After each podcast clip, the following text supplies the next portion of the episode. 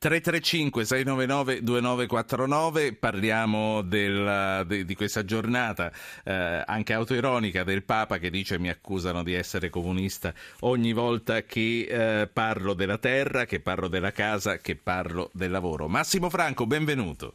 Ciao Ruggero, ben trovato. Massimo Franco, lo conosciamo bene, editorialista politico del Corriere della Sera, autore eh, di un sacco di libri, molti dei quali sul Vaticano e del recente Il Vaticano secondo Francesco. Eh, prima di parlare di Papa Francesco però, una, una, opinione tua sulla giornata di oggi al Quirinale. Eh, pensi che si sarebbe potuta evitare? Pensi che l'istituzione e l'autorevolezza delle istituzioni con questa audizione al Quirinale possa essere uscita in un qualche modo scalfita?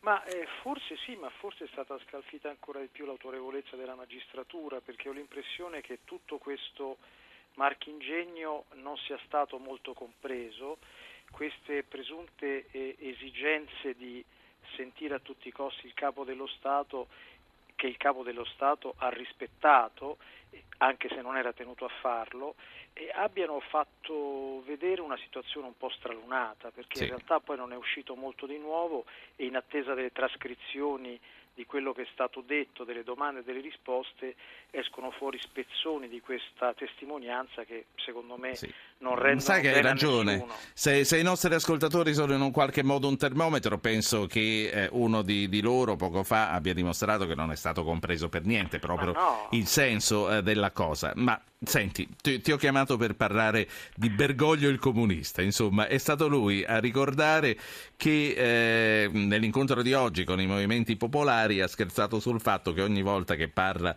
dell'amore per i poveri gli danno del comunista. Allora vorrei chiederti, da Buenos Aires a Santa Marta, come sta cambiando la Chiesa in questi primi 18 mesi di Bergoglio e qual è il suo elemento di novità? Ma credo che l'accusa di essere comunista in realtà gli venga rivolta sotto sotto anche da ambienti più radicali americani, conservatori americani. Lui ci scherza, ma in realtà sa che è un'accusa insidiosa, totalmente fuori luogo, perché quello che si dimentica è che questo Papa è latinoamericano che è il primo a venire da una megalopoli di tutti i papi della storia come Buenos Aires che ha 15 milioni di abitanti e che ha costruito la sua identità nel rapporto con le periferie. Però in realtà la cosa paradossale è che lui alcuni decenni fa fu isolato per un anno e mezzo dalla Compagnia di Gesù Argentina perché era considerato troppo anticomunista, perché era una persona che non assecondava la teologia della liberazione, cioè un cattolicesimo con forti venature marxiste, quindi lui è sempre stato un anticomunista. Questo non vuol dire la massima apertura al sociale, perché lui ritiene non solo che sia giusto aprire a queste periferie e quindi connotare la Chiesa in questo modo, ma ritiene anche che sia utile perché altrimenti le periferie distruggeranno poi il tessuto sociale delle sì. società. Senti, mi sono, quali... mi sono, appuntato molte cose da chiederti, però voglio dare la precedenza agli ascoltatori. È giusto. C'è qui Alessandro da Prato e lo faccio parlare. Alessandro, buonasera. Ciao Ruggero, buonasera a lei e al suo ospite. E, ehm, appunto volevo intervenire sul Papa. E, chiedevo questo, dico questo.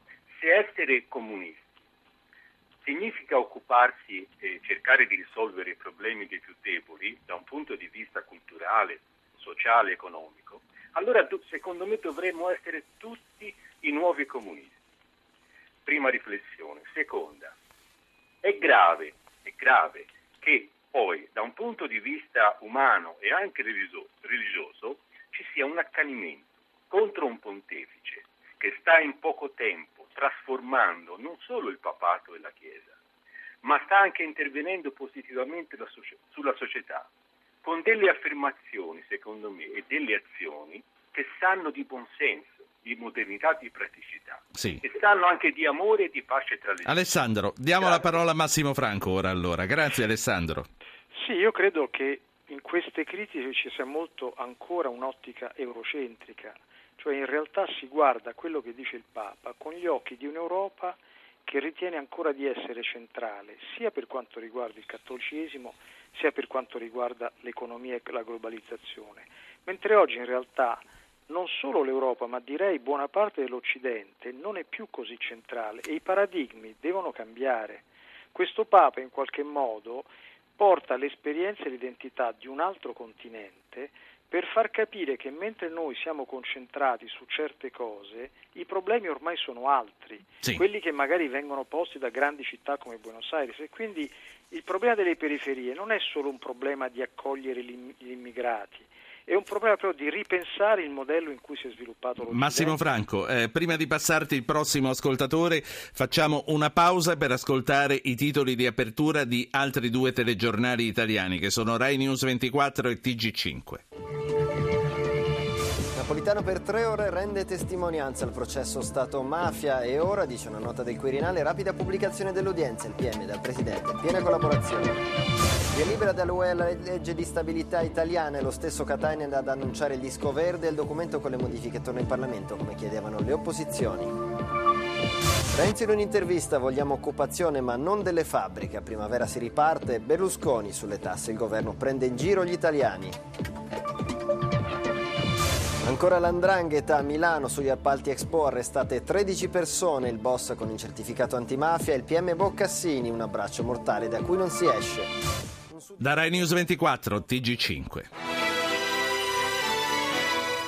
deposizione di Napolitano ai giudici di Palermo. Il Colle, risposte a tutte le domande, massima trasparenza e serenità. Ma parlano solo gli avvocati. Il verbale, sollecitato anche dal Quirinale, arriverà solo tra 4 o 5 giorni. Il PD, Napolitano esemplare, Forza Italia, devastante l'iniziativa della Corte.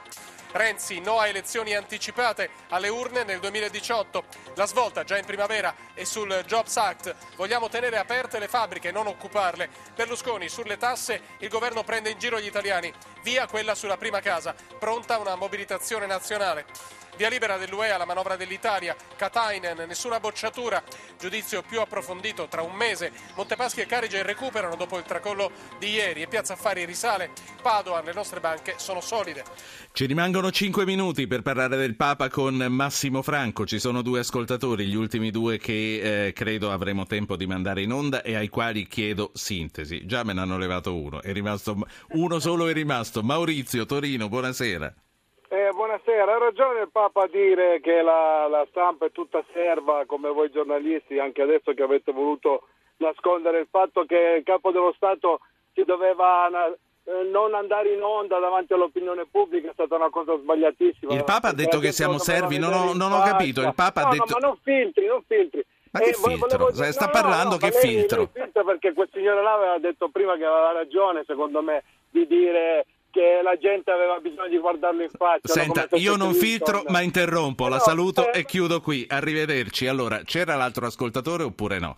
Massimo Franco, crescendo a Buenos Aires, Papa Francesco ha potuto conoscere in anticipo i diversi problemi che ora tutto il mondo sta affrontando. E certo, perché in qualche modo lì sono intrecciati ed esasperati e si pongono in modo diverso. Si tratta di diritti del lavoro, criminalità, rapporti tra fedi diverse, quindi è un uomo che è totalmente un outsider, non solo rispetto alla curia, ma anche rispetto a tutti gli equilibri internazionali, per questo poi riesce lì dove altri non sono riusciti ad essere degli interlocutori. Ad esempio è stato riconosciuto da Putin come interlocutore sulla Siria perché? Perché a torto o a ragione è stato percepito per la prima volta da Mosca come il primo Papa che non era una protesi dell'Alleanza Atlantica queste sono poi le cose che verranno fuori sempre più nettamente, ma nascono da quell'esperienza particolare. Massimo Franco, eh, per la Curia il Papa è solo uno straniero, come lo definisci tu in questo libro, o è un amico proprio? Tutte e due le cose probabilmente, nel senso che la, già la scelta di abitare a Santa Marta è stata una rottura storica rispetto alle abitudini dei papi, ma direi che il mandato che lui ha avuto dal conclave è quello un po' di disarticolare un sistema di governo che non ha funzionato e che non ha protetto il predecessore, cioè non si spiega l'elezione di questo Papa, di Francesco, senza il trauma delle dimissioni di Benedetto XVI. Quindi questo è il prodotto di quel trauma e naturalmente la curia è stata indicata dal conclave e dalle riunioni precedenti come uno degli elementi di malfunzionamento e di malaffare del Vaticano, quindi è su quello che il Papa sta intervenendo. Senti, hai citato Benedetto XVI, la sua rinuncia che al contrario delle aspettative non, è, eh, non l'ha visto assolutamente sparire, continua a fare il Papa emerito e appare, è destinata a rimanere nella storia e soprattutto fa da apripista a una nuova consuetudine in un qualche modo, secondo Beh, te? Secondo me la può facilitare, difatti il grande, il grande interrogativo è se sia l'eccezione che confermerà la regola per cui un Papa se ne va solo quando muore oppure se comincia una prassi nuova, ma con grande disorientamento non solo nel mondo cattolico, perché pensiamo cosa succederebbe se ci fosse un secondo Papa che si dimette con il Papa emerito precedente ancora vivo. E pensiamo cosa succederebbe se invece morisse un Papa e ci sono due Papi emeriti che sono ancora vivi secondo me è tutto un problema aperto che il Vaticano sta ancora elaborando e che non ha ancora risolto. Sì. Quando, quando, si dice ehm, Papa Francesco ha avuto mandato di cambiare la Chiesa, ha avuto mandato di cambiare la Curia, chi è che gli dà questo mandato?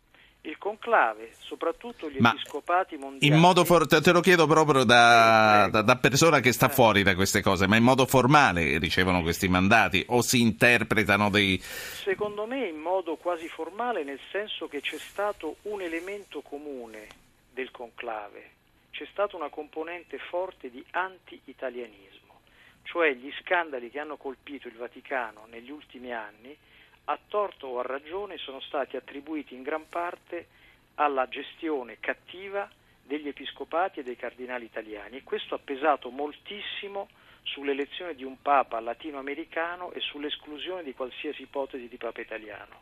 Tu hai avuto modo di incontrarlo in questi 18 mesi, Papa Bergoglio? Eh, l'ho sentito. Com'è stato l'incontro, per quello che si può dire, no, no, per quello che non c'è di privato?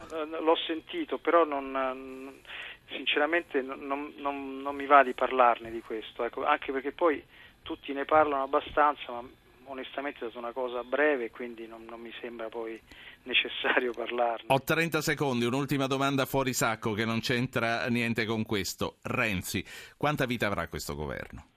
Ma c'è da sperare che ce l'abbia lunga e soprattutto che ce l'abbia lunga facendo le cose. E bisogna capire se questo governo eh, riuscirà a superare questa immagine di inesperienza che ha dato finora e a mantenere però l'immagine di forza che ha dato. Secondo me se riesce in questo miracolo può andare avanti anche fare C'è la sigla. Massimo Franco, giornalista, scrittore, autore del Vaticano secondo Francesco, Mondadori editore. Grazie Massimo Franco Grazie per essere te, stato Ruggero. qui. Noi ce ne andiamo perché eh, fra poco ci sono le radiocronache di calcio. In redazione oggi Giovanni Benedetti da New York, Francesca Leoni, coordinamento tecnico di Giampiero Cacciato, la regia è di Anna Posilli, poi sottoscritto è Ruggero Po che si è dovuto destreggiare questa sera fra telefonate un po' così, diciamo. Allora, per il podcast zapping.rai.it su internet. E poi ci sono Facebook e Twitter. Noi ci sentiamo domani.